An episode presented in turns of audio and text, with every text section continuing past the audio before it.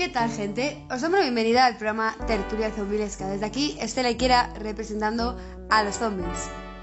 Hoy vamos a hacer una reseña sobre The Walking Dead y sobre su evolución, pero antes un pequeño spot publicitario. Casa, vida, coche. Con Seguros Manglano está todo asegurado, por el único precio de un millón de euros al año. Seguros Manglano, todo asegurado.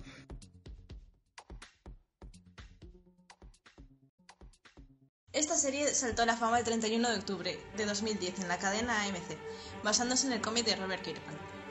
Esta está protagonizada por Rick, un oficial de policía que, tras ser herido en el servicio y pasar varias semanas en coma, despierta en un mundo apocalíptico plagado de zombies donde la población ha dejado de existir. Los directores y productores principales de esta serie son Robert Kirkman y Frank Darabont. Entre los actores principales se encuentra Andrew Lincoln, Norman Reedus, Danai Gura, Melissa McBride, Jeffrey Dean Morgan y Ross McCurgan. Y consta de 10 temporadas, las cuales son emitidas en la cadena de Fox.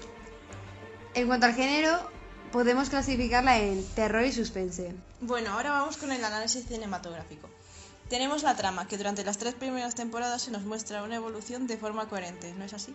Claro, además aquí exponen de una forma clara el ambiente en un apocalipsis zombie, como el continuo miedo o la necesidad de refugiarse, los cuales son instintos de supervivencia, que el ser humano tiene hasta el punto de dudar de los propios valores morales, establecidos por la sociedad. En las siguientes temporadas se empieza a mostrar cómo han asimilado ya el, el fin del mundo y por ello empiezan a construir sociedades para volver a tener una vida normal, pero aún así hay personas encargadas de destruirles. Por eso aquí empieza a verse la sociedad por clases. Ahora explicaré brevemente los increíbles movimientos de cámara. Estos se basan en la acción de los personajes. Si dos personajes están hablando tranquilamente, no hay movimiento, y todo lo contrario sucede cuando los personajes están en situaciones peligrosas. En cuanto a los colores, se trata de un esquema de color análogo. Los colores análogos son esos que se encuentran en una posición cercana dentro de un círculo cromático pueden crear una armonía en la paleta de color, siempre que se mantengan dentro de ese esquema. Significa que puede mostrar solo colores cálidos o colores fríos. Es ideal para retratar exteriores, que es donde se desarrolla gran parte de la trama en la serie, y se lo suele encontrar en la propia naturaleza. Hay un color predominante, otro que sirve como acompañante, y el blanco o el negro como tercer elemento que sostenga la paleta y acentúe a los otros dos colores. La luz suele ser natural y dependiendo del contexto es cálida y suave o fría y dura. Y ahora voy a, voy a hablar de la banda sonora. Ella describe lo que estaba pasando en cada escena. También es esencial para que el espectador se entere de que algo malo va a pasar con los personajes. Un punto importante es el opening, el cual te describe la serie en general. Y por último, el montaje audiovisual, que se trata de un montaje expresivo, porque marca el ritmo de la acción. Esto es rápido en las aventuras y escenas de acción, pero lento cuando se trata de, de dar drama y suspense. La serie es muy experta en ese tema. Ya hemos terminado con este análisis. ¿Ahora qué toca? El análisis crítico en esta serie se nos plantea cómo al desmoronarse la sociedad y ya no tener un sistema de estados, los personajes deben decidir cuál es la moral y la ética que debe regir el mundo. Las personas que pueblan este universo se deshumanizan, pues deben enfrentarse a la rutina de aniquilar zombies, seres que al fin y al cabo fueron personas en otro momento. A lo largo de las siete temporadas hemos visto cómo distintos grupos han enfrentado esta nueva circunstancia de formas diversas. Los grupos se definen en gran medida por los personajes que los lideran.